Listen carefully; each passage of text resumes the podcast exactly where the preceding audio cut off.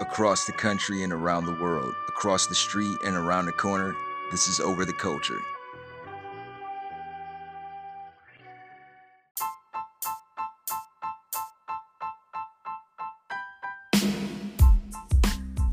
This is Over the Culture podcast where you get to hear my spin on things I like, like music, sports, sports entertainment, movies, TV shows, and your mom. You also get to hear about things I don't like, like my car. And I'm your bastard of ceremonies, the one gear kid, Pat Stay Black, Alex Black, Reefer Sutherland, Luke Fly Talker, the most interesting blurred in podcasting, the troll of trolls, the prince of petty, Steve G. It's July 18th, 2021, and damn, I'm in pain. I'm in immense pain dental pain. I feel the root. I feel it in my root whenever I drink something cold, a cold beverage. The root of my molars, the root of my tooth. I feel it in the root.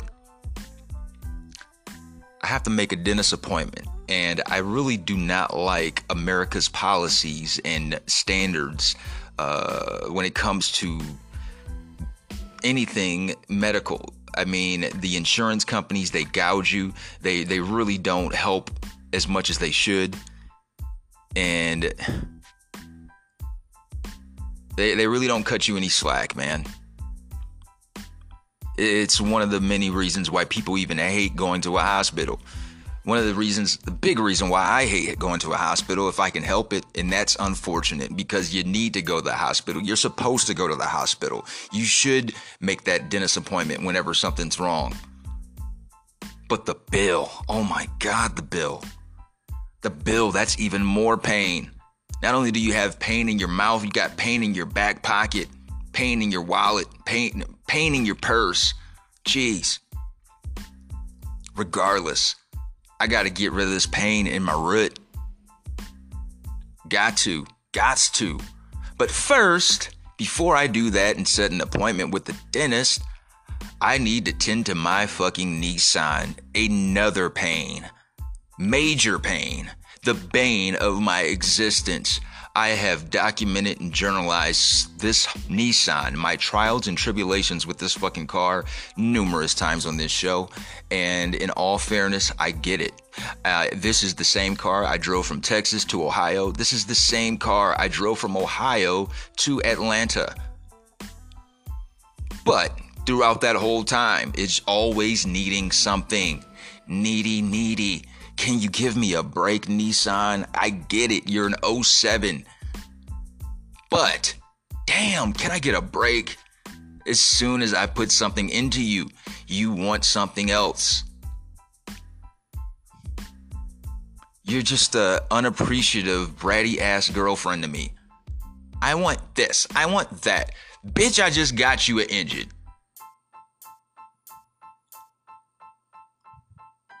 I need a new steering rack.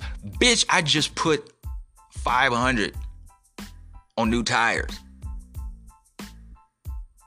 So right now the issue is I need a steering rack. Or that's at least what the mechanic said. I need a steering rack replacement. Now, my mobile mechanic, who, who is really not mobile anymore, he has his own shop. Uh, he seems to be a man of good character. I don't know. I, I really don't know. You, you can't tell with these mechanics. I mean, a lot of times you take what they say with a grain of salt. But he was recommended to me by a, long lifetime friend of mine uh, that I have known since childhood.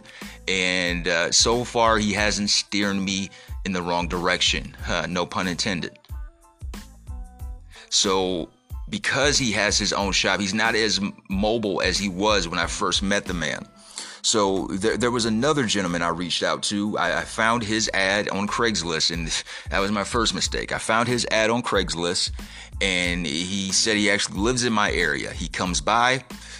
When he comes out the car, I see he's tatted up and he's smoking a Black and Mild, and I figure, hey, he, he fits the bill. He, he looks like a mechanic. He, he's smoking a Black and Mild, and he has tattoos.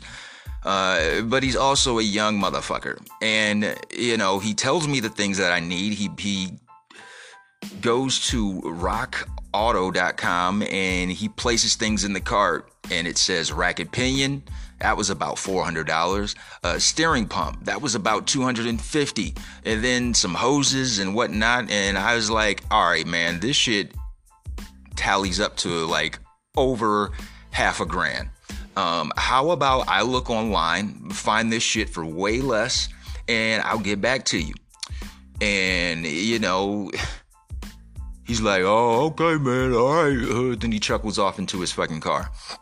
So I'm looking at all that. I'm like, man, I don't know. This motherfucker, he really didn't try to like cut no corners for me. And I look at stuff like that. You know, you're looking at this shit, and obviously this shit costs a lot of fucking money. And you're not even like trying to go the extra mile to see, like, hey, man, this shit costs a grip. Let me try to find some shit for way less. So that is important to me. Um, so nonetheless, I found the shit. I found the shit that he selected, that he suggested for way fucking less. I found it. I got it. I found it and I got it. I reached back out to the motherfucker and he's like, nah, I can't make it on this day. And I asked the son of a bitch, hey man, if I get this shit by Friday, I get paid on Friday, would you be able to make it to me in the morning? He's like, yeah. So I call him. Friday morning and he's like, oh man, I can't do it. But I got my brother, my, my homie, I got my homie, he just like me. And I'm thinking, man, you're saying that like it's a good thing. He's just like me. And he know, man, we grew up together, man. He know just as much as I do, man. Blah, blah, blah, blah, blah. So I, he gives my number to his fucking homie. And I'm a little reluctant about even fucking with these niggas. And he's adamant, like, oh, no, nah, man, I can get to you, man. You know, just get the part. Whoop, whoop. Uh, man, make sure you get some, uh, make sure you get some power steering fluid. So I went and got the power steering fluid. I got I got a hose. I didn't have a hose before, but I got a hose and the power steering fluid. And the motherfucker, I'm waiting. I told him I'm back. I got the shit. I'm hot. I'm home. No response. So I wait about an hour. I text dude and he was like, "Oh man, I had a family emergency. My bad." Blah blah blah blah blah blah. I just responded, "Wow." So fuck tattoo black and mouth smoking motherfucker and his bro slash homie. Blah, blah, blah, blah. Fuck y'all niggas. Jabber jaw mush mouth fucking assholes.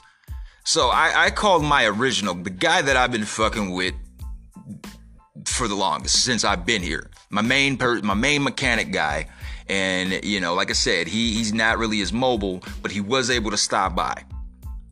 He gave it a look over. He told me what it was. Yeah, man, your rack and pinion, and you might need to get your pump replaced. So I had it towed. It's even more money. Fucking pain in the wallet Nissan. I had my Nissan, pain in the ass Nissan, towed uh, to my guy's shop and that's where it currently sits. And I, I, need my car as much shit as I talk about it. It's gotten me thus far, but man, it's been a painful ride. This Nissan is about two more shutdowns from me starting an OnlyFans account or selling crack cocaine, one of the two, or both. So if, if you see me out in these streets of Atlanta on Peachtree, mind your fucking business. I'm just trying to get by. I got a Nissan to support.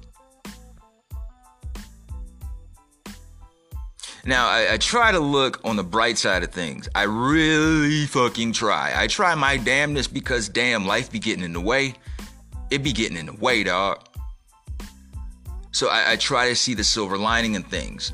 And I had about a four day weekend over the week uh, because of it being All Star, because of it, you know, the All Star break. They they don't play for about a week, so um, I work in sports television, and we're affected by that.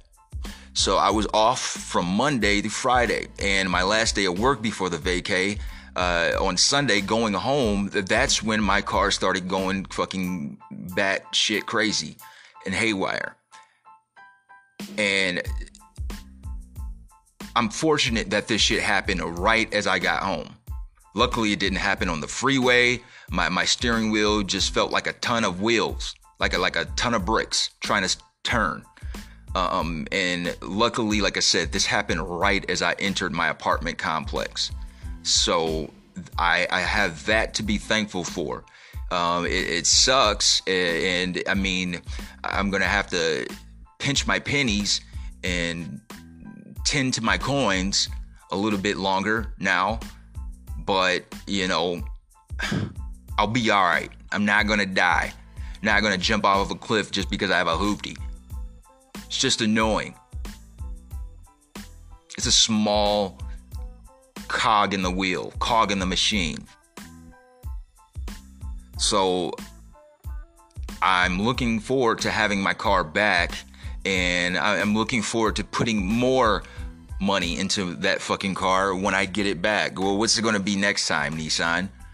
Huh? You lousy broad. Come here. Ooh, ooh, ooh, you, lousy broad. Come here. Beat it, Toots. Off to the dealership. But yeah, I'm thankful that this shit happened right before I go on my weekend and I had time to figure this shit out. And I'm hoping this mechanic, my listeners, my brothers and sisters, my cultivating cultivists, my niggas, please, thoughts and prayers, positive energy for Steve's Nissan. His raggedy ass, dusty, ashy, needs prescription lotion, fucking Nissan. Please and thank you. Now, over the week, we lost Biz Markie, the legendary MC entertainer, uh, just pers- just celebrated personality. He was more than a hip hop, more than an entertainer. He was an entity within himself. Uh, he's one of those celebrities whose personality superseded their realm, their respective realm. Kind of like, you know, Biz Markie, yeah, he was initially known as a rapper, but you heard his voice in candy commercials. You saw him in children's programming. Kind of like a, a, Randy Savage. Like, yeah, you know him as a wrestler, but he's such a big personality that he's just known for being known at this point. But Biz Markie, he will be missed. And I, I saw the outpour of family and friends uh, sharing stories about Biz Markie, and it just made me feel like, damn, I wish I met the man. He's one of those guys, man. I wish I just crossed paths with, even if it was for a, a moment, just to like have a story. Wish I had a story, a bit, a, a story, you know. Kind of like DMX. I wish I had a DMX story. I wish I met him. Once in a lifetime human being. And Biz Markie's one of those people, like, you don't hear bad things about him. Everyone who's met the man, who's had the uh, the honor of crossing paths with Biz Markie, they have nothing but great things to say about him. Just a big hearted spirit He brought joy to everyone he met. He was a kind person, a caring person, uh, hilarious, very innovative, creative. He's collabed with some of the best, man. You know, initially he was from the legendary Juice Crew with Big Daddy Kane, Roxanne Shante, and Kool G Rap, the legendary Juice Crew his big hit was Just a Friend. And at this point, Just a Friend is a pop song. You know, initially it was a hip hop track, and, you know, it, it, yeah, technically, yeah, it's a rap song. But, I mean, you've heard that song in commercials, TV shows, movies. Um, you know, but outside of Just a Friend, Vapors, that's another hip hop classic. Um, to the point where Snoop Dogg, he recreated that song uh, his own version of that song on his album, The Dogfather. He was dubbed the Clown Prince of Hip Hop.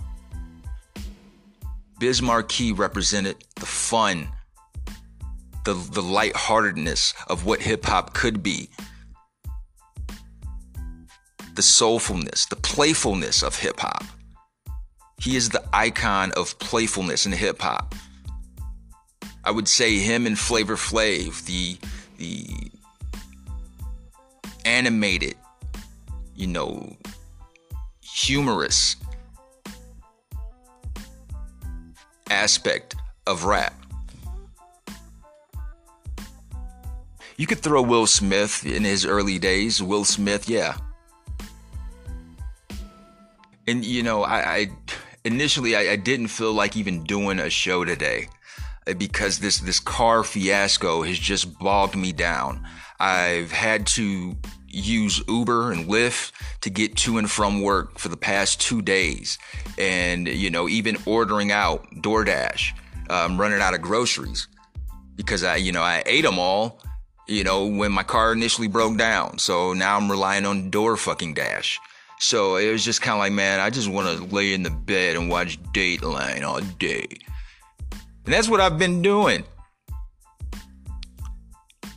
I, I, think I worked out once this week, once or twice this week. I, I usually try to do at least three times a week. But I, man, you know, with the car and, and my new addiction to Dateline NBC, oh my God that's available on Peacock. On Peacock Premium or Peacock Plus, whatever the fuck. And I, I get it through my Xfinity account. They they give it to you in addition to having the Xfinity account. And once I got a deep dive in this Dateline shit, oh my god. I, I tell you, these true crime shows, it, it, they're the hardest rabbit holes to escape. Ooh, people dying? Ooh, tell me more. Ooh, people getting murdered? Ooh, a piece of candy. Ooh. Kidnapped and killed? Ooh, I'll smoke a bag of that. They got about 29 seasons of this fucking show. I never fucked with it before I had this Peacock shit. Never before. But once I just started watching one episode, I was hooked. And that's all it takes just one hit. Just ask Pookie. Just one hit and you're hooked. And they got about, what, 20 plus seasons on this goddamn sh- streaming device. And that's what I've been doing. When I'm not at work, I'm here straight to Dateline NBC. And when I get done recording this, I'm going right back to Dateline NBC. I haven't even watched my current shows this week. I haven't watched Dave. I haven't watched the Love and Hip Hop this past week.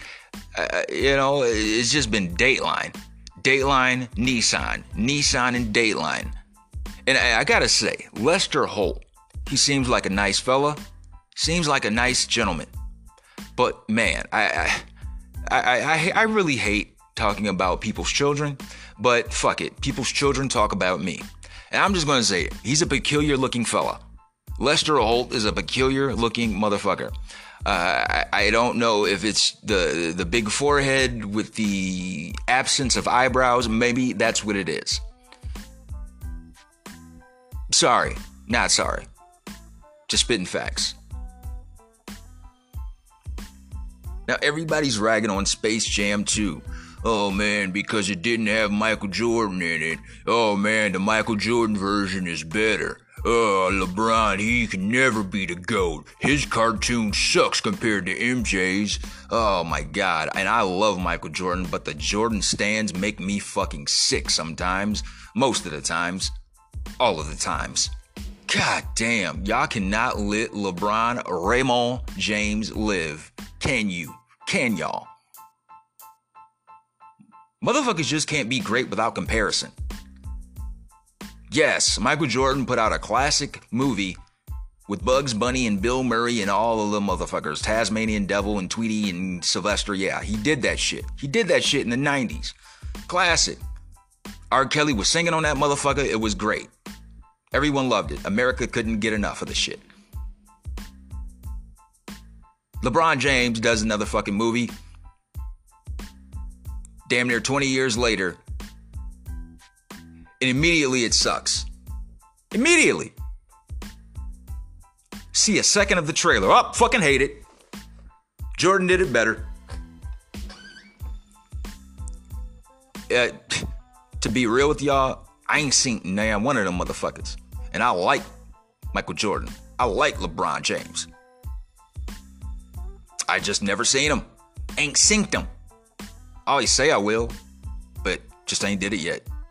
But maybe when I can get away from the clutches of Dateline NBC, I'll watch those motherfuckers back to back because they're both available on HBO Max. And maybe I'll give my review of both.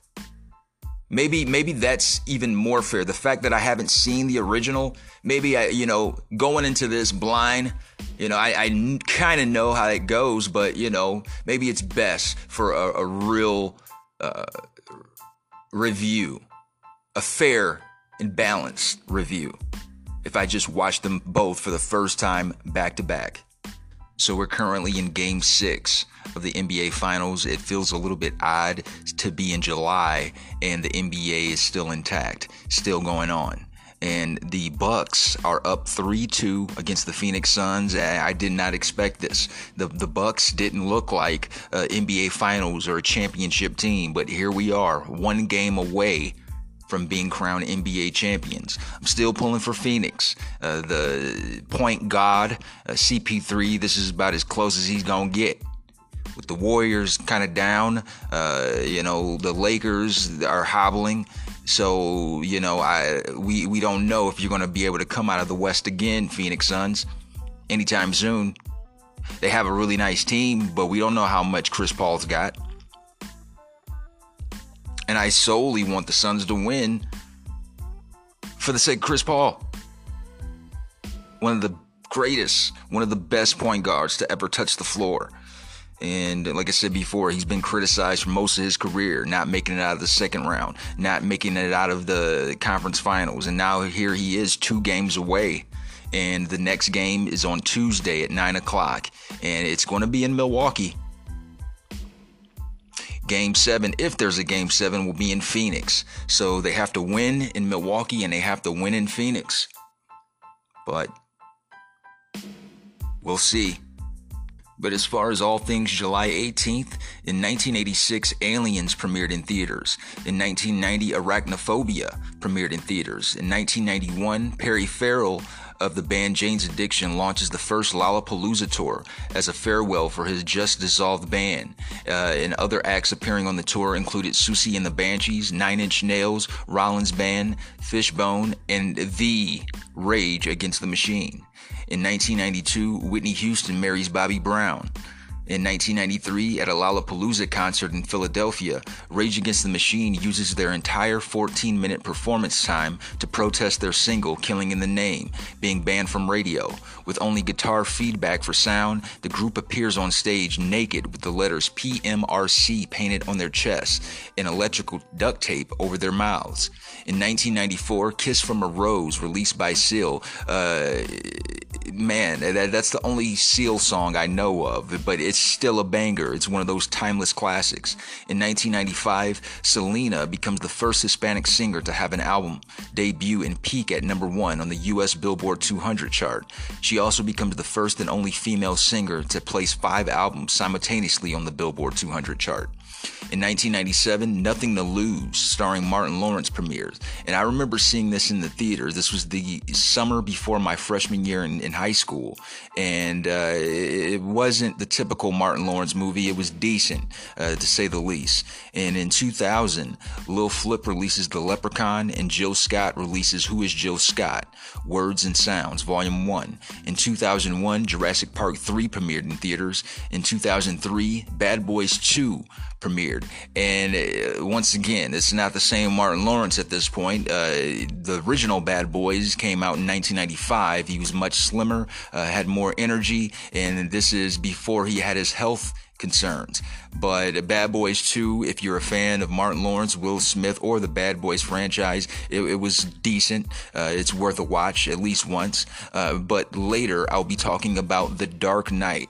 On two, in 2008, on July 18th, The Dark Knight premiered in theaters, and it was nominated for a ton of awards and accolades. And it's most famously known for Heath Ledger's uh, posthumous performance. He He, was the Joker, and a lot of people consider him the greatest Joker of all time. He's not my goat. My favorite has always been Jack Nicholson, and the Tim Burton uh, Batman franchise is still my favorite. And the Chris Nolan franchise of, ba- of Batman, it's great, but I, maybe I'm just too much of an old school uh, soul.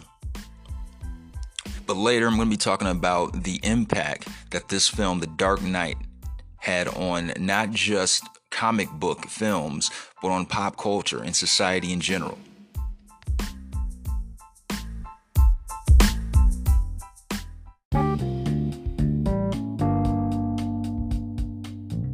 Today in sports history, in 1921, Babe Ruth achieves 139 home runs and becomes the all time home run leader in Major League Baseball, taking the title from Roger Connor.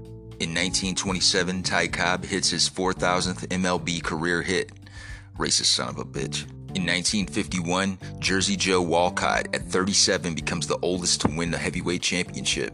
In 1959, William Wright becomes the first African American to win a major golf tournament, the U.S. Amateur Public Links Championships. In 1960, baseball's National League votes to add Houston and a New York franchise. In 1970, Willie Mays becomes the 10th baseball player to get 3,000 hits. In 1976, Nadia Comaneci becomes the first gymnast in Olympic Games history to score a perfect 10 score at Montreal Games. In 1987, New York Yankees Don Mattingly ties the record of home runs in eight consecutive games. In 1991, Mike Tyson meets Miss Black America contestants. Just go home, Mike. Just go home.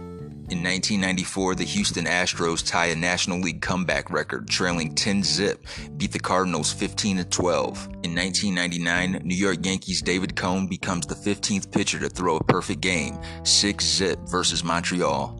And in 2004, the 12th ESPY Awards are held. Lance Armstrong, Asterix, and Diana Taurasi are the winners. And that was my half-ass sports report.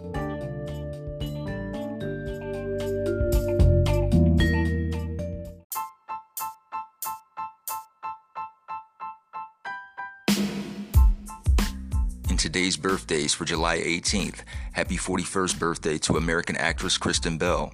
Both turning 42 today are American wrestler and producer Joey Mercury, as well as American football player Deion Branch.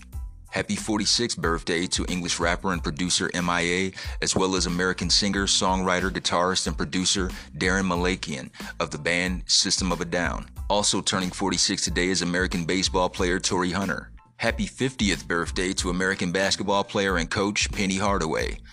That makes me old for some reason. Turning 54 today is American actor, director, producer, and screenwriter Vin Diesel. American talk show host Wendy Williams turns 57 today. English businessman Richard Branson turns 61. And both turning 81 today are both American baseball player and manager Joe Torre, as well as American actor James Brolin.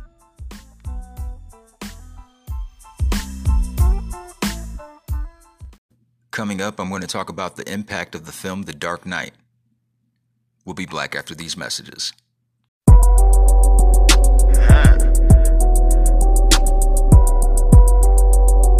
Rolling down I 75.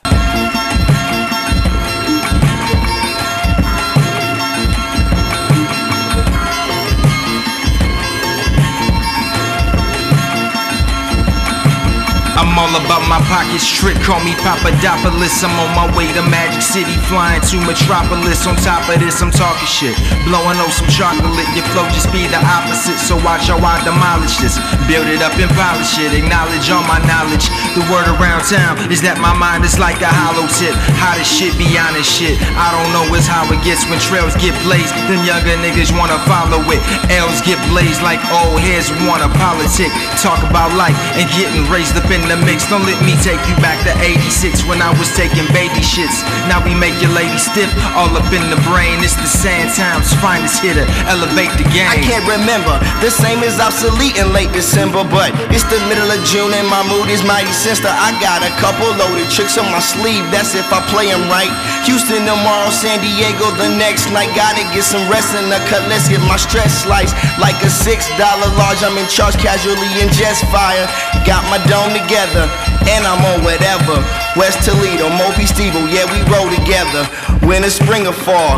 Got the East and beat them all. Homeboys, yeah, this is folk music. Where's Peter Paul? And Mary, quite contrary. Gotta get an eagle on. Ain't no point in saying I'm the shit. I only pee in Johns. Hopefully on the flight back and forth to Shangri-La. The six a lot, they got the la la spots and the badass hoes. Designer clothes who rock Adidas. Traveling, Bancroft, focus, fostering a haircut. Square cut, paint a picture, let it airbrush. Head of the me, reflect eternally like Kweli. Known to move a crowd of fly females than alcoholics. Who wanna call me on it, like they appalled about it. I drop a record in the streets, they wanna talk about it. Light up they whole face, rip up your Facebook. You step in my space and get your butt whooped. I'm in these Great Lakes, giving off a massive appeal, making crowds put their hands up like a tornado drill. Just cause my flow is ill, could use an Advil. I'm rhyming mad libs, now put your hands Now I'm up. the captain of the ship. I'm the chain without the bar. Stupid is what stupid does, but I guess stupid gets you far.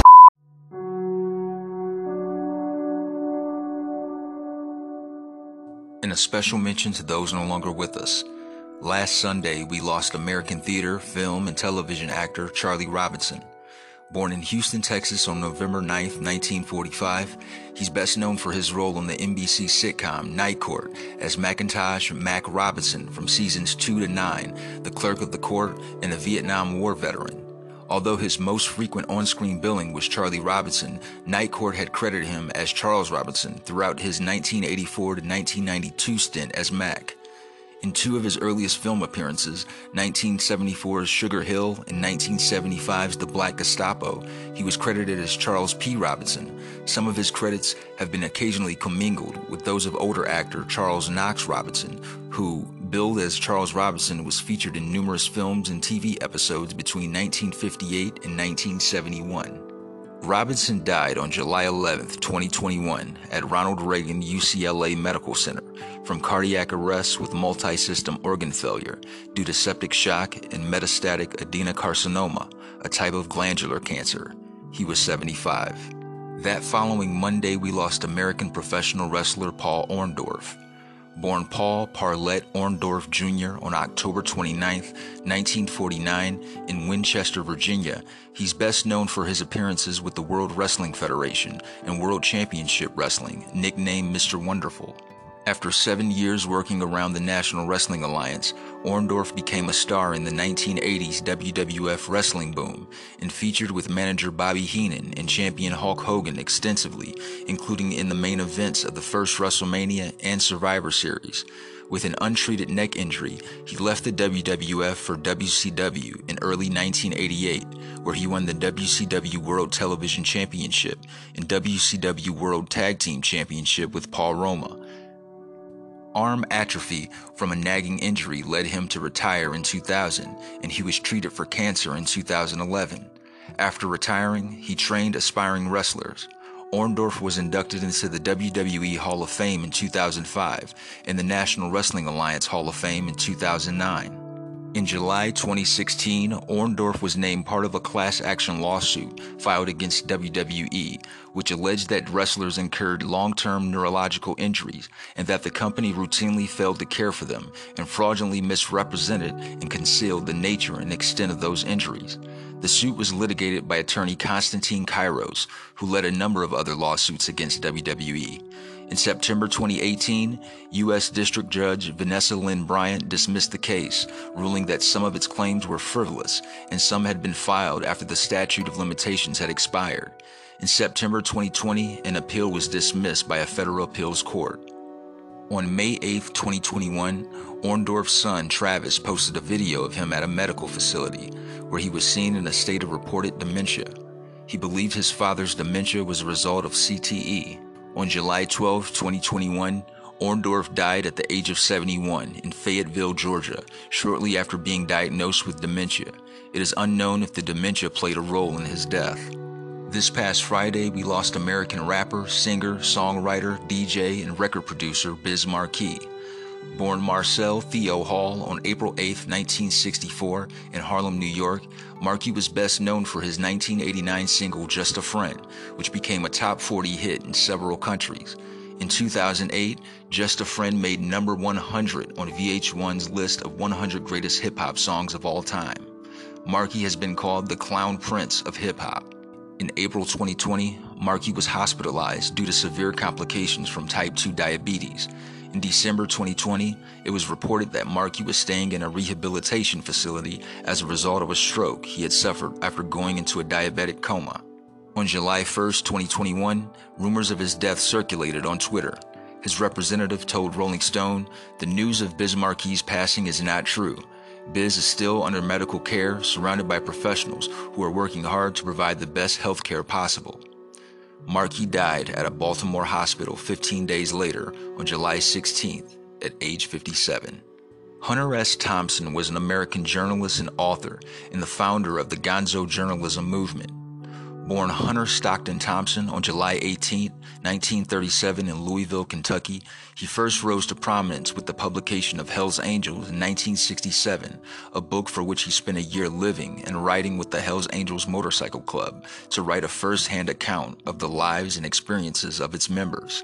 In 1970, he wrote an unconventional magazine feature titled The Kentucky Derby is Decadent and Depraved for Scanlan's Monthly, which both raised his profile and established him as a writer with counterculture credibility. It also set him on a path to establishing his own subgenre of new journalism that he called gonzo, which was essentially an ongoing experiment in which the writer becomes a central figure and even a participant in the events of the narrative. Thompson remains best known for Fear and Loathing Las Vegas, a book first serialized in Rolling Stone, in which he grapples with the implications of what he considered the failure of the 1960s counterculture movement.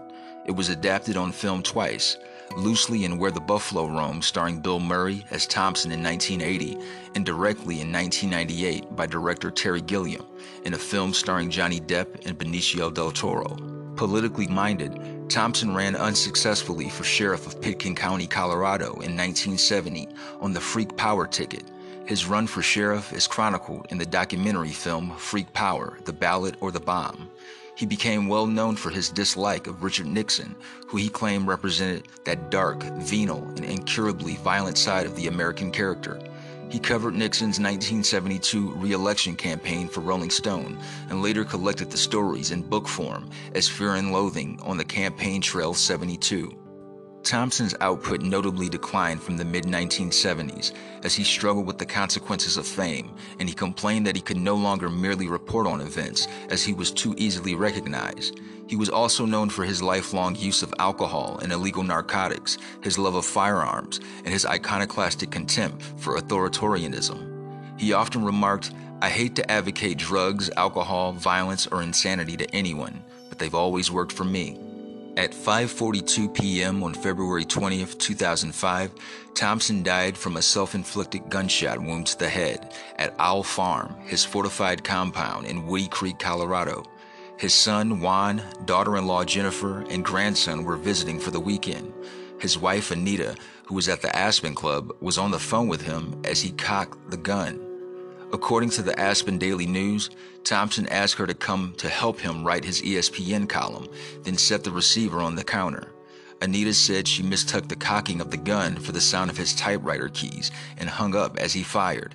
Will and Jennifer were in the next room when they heard the gunshot, but mistook the sound for a book falling and did not check on Thompson immediately. Juan Thompson found his father's body. According to the police report and Anita's cell phone records, he called the sheriff's office half an hour later, then walked outside and fired three shotgun blasts into the air to mark the passing of his father. The police report stated that in Thompson's typewriter was a piece of paper with the date February 22, 05, and a single word, counselor. He was 67 at the time of his death. Screamin' Jay Hawkins was an American singer, songwriter, musician, actor, film producer, and boxer. Born Jalacy Hawkins on July 18, 1929 in Cleveland, Ohio. Ohio! He's chiefly famous for his powerful operatic vocal delivery and wildly theatrical performances of songs, such as I Put a Spell on You. He sometimes used macabre props on stage, making him an early pioneer of shock rock. He received a nomination for the Independent Spirit Award for Best Supporting Male for his performance in the 1989 indie film Mystery Train.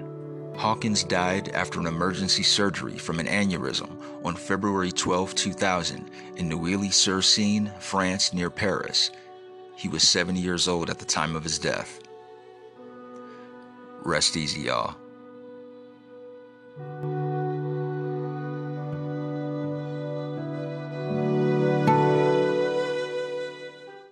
On this day in 2008, The Dark Knight premiered in theaters. The Dark Knight is a 2008 superhero film directed, produced, and co written by Christopher Nolan.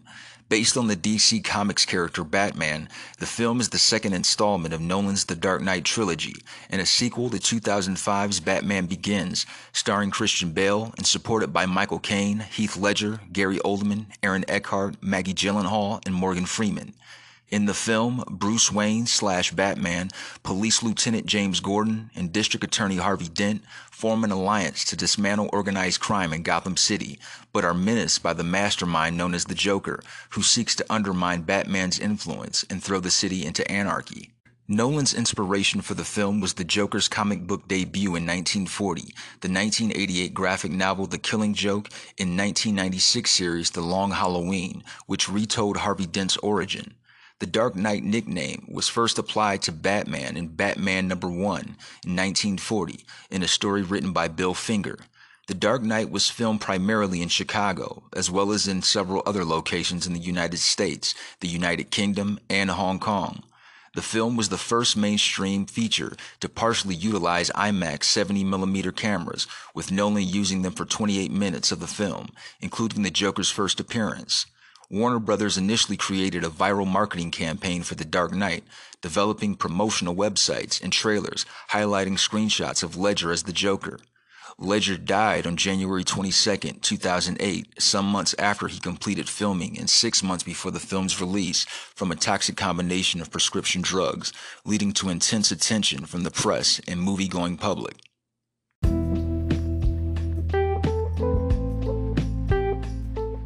Dark Knight is regarded as one of the best films of the 2000s and one of the best superhero films ever made.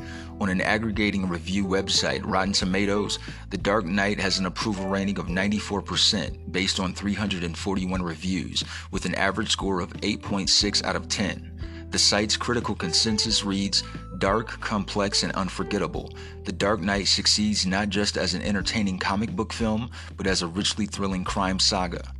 The Dark Knight appeared on 287 critics' top 10 lists, more than any other film of 2008, with the exception of Wall-E, and more critics named The Dark Knight the best film released that year. Roger Ebert of the Chicago Sun-Times, awarding 4 out of 4 stars, described The Dark Knight as a haunted film that leaps beyond its origins and becomes an engrossing tragedy. He praised the performances, direction, and writing, saying the film redefined the possibilities of the comic book movie. Ebert stated that the key performance is by Heath Ledger. He pondered whether he would become the first posthumous Academy Award winning actor since Peter Finch in 1976. The Oscar was awarded to the late Ledger, and Ebert ranked this as one of his 20 favorite films of 2008, calling it the best of all the Batmans. Film critic Andrew Sarris acknowledged that, after seeing The Dark Knight, he would rethink his past reservations about Christopher Nolan's work. Peter Travers of Rolling Stone wrote that the film is deeper than its predecessor, with a deft script that refuses to scrutinize the Joker with popular psychology, instead, pulling the viewer in with an examination of Bruce Wayne's psyche. Travers praised all the cast, saying each brings his or her A game to the film. He says Bale is electrifying, evoking Al Pacino in The Godfather 2, that Eckhart's portrayal of Harvey Dent is scarily moving, and that Oldman is so skilled that he makes virtue exciting as Jim Gordon. Travers says Ledger moves the Joker away from Jack Nicholson's interpretation into darker territory and expresses his support for any potential campaign to have Ledger nominated for an Academy Award. Travers says that the filmmakers moved the film away from comic book cinema and closer to being a genuine work of art, citing Nolan's direction and the gritty reality of the cinematography as helping to create a universe that has something raw and elemental at work within it. In particular, he cites Nolan's action choreography and the IMAX tailored heist sequence as rivaling that of Heat from 1995. The New York Times wrote, pitched at the divide between art and industry, poetry and entertainment, it goes darker and deeper than any Hollywood movie of its comic book kind. Entertainment Weekly put, Entertainment Weekly put it on its end of the decade best of all list, saying, Every great hero needs a great villain. And in 2008, Christian Bale's Batman found his in Heath Ledger's demented dervish Joker. BBC critic Mark Kermode, in a positive review, said that Ledger is very, very good, but that Oldman's turn is the best performance in the film by a mile. Kermode felt Oldman was deserving of an Oscar nomination. Emanuel Levy wrote Ledger throws himself completely into the role, and that the film represents Nolan's most accomplished and mature work, and the most technically impressive and resonant of all the Batman films. Levy calls the action sequences some of the most impressive seen in an American film for years, and talks of the Hong Kong set portion of the film being particularly visually impressive. Levy and Peter Travers conclude that the film is haunting and visionary, while Levy goes on to say that The Dark Knight is nothing short of brilliant. In 2008, The Dark Knight was ranked the 15th greatest film in history on Empire's list of 500 greatest movies of all time, based upon the weighted votes of 10,000 readers, 150 film directors, and 50 key film critics. Heath Ledger's interpretation of the Joker was also ranked number 3 on the magazine's list of the 100 greatest movie characters of all time. In 2010, The Dark Knight was included in American Cinematographer's Best Shot Film of 1998 to 2008 list, ranking in at top 10. More than 17,000 people around the world participated in the final vote. The Joker was ranked number 5 on Entertainment Weekly's 100 Greatest Characters of the Last 20 Years.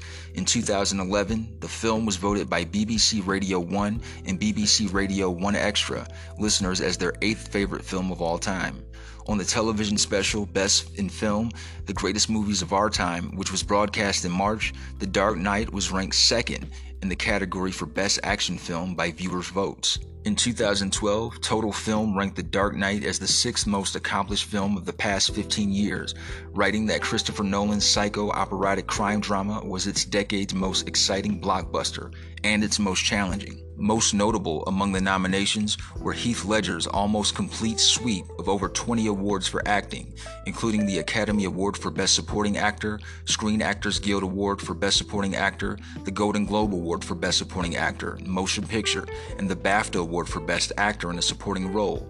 The Dark Knight also received nominations from the Writers Guild of America for Best Adapted Screenplay, the Producers Guild of America, and the Directors Guild of America, as well as a slew of other Guild Award nominations and wins.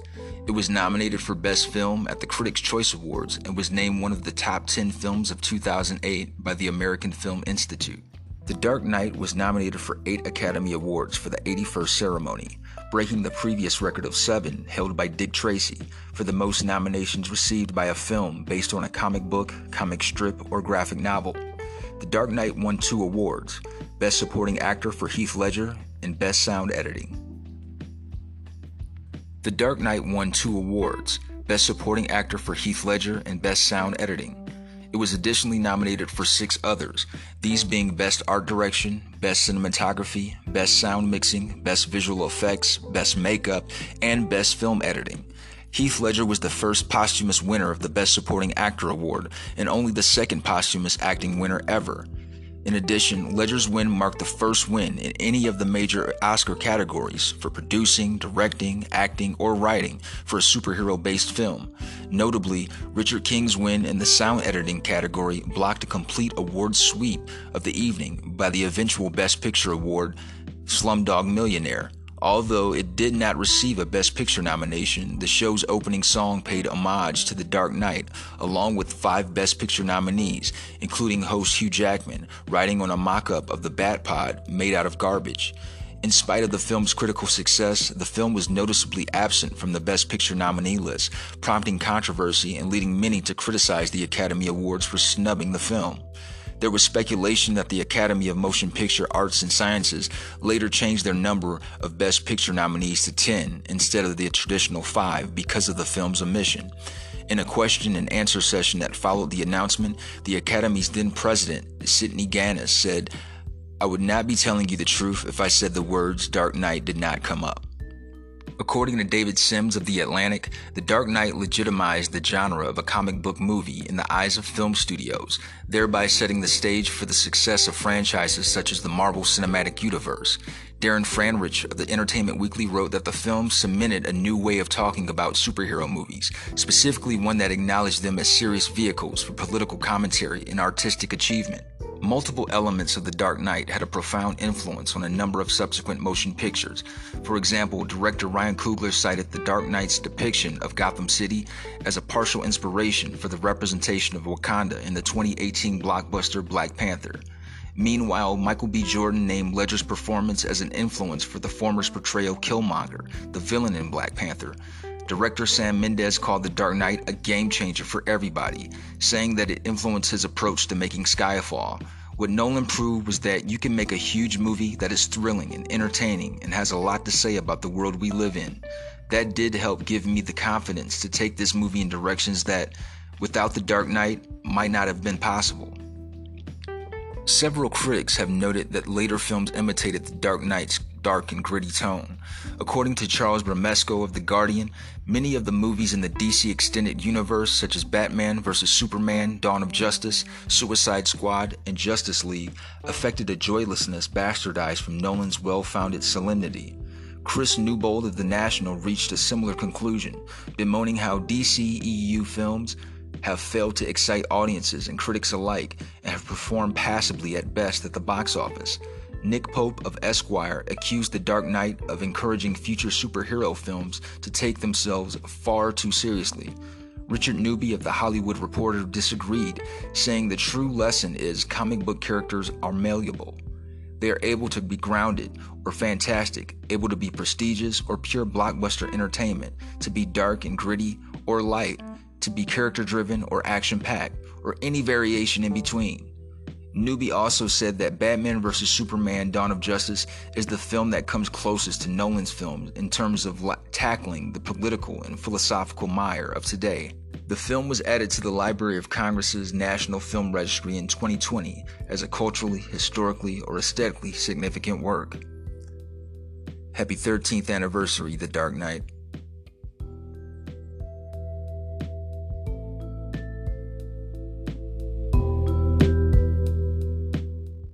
So that wraps up another edition of Over the Culture podcast. Please make sure you check out my other show happening in the 90s every Thursday with my buddy Matt G, as well as our sister show, Crushgasm with Kendra. Come on, Phoenix Suns, Suns in seven. Y'all be cool now. Pray for my car. Peace.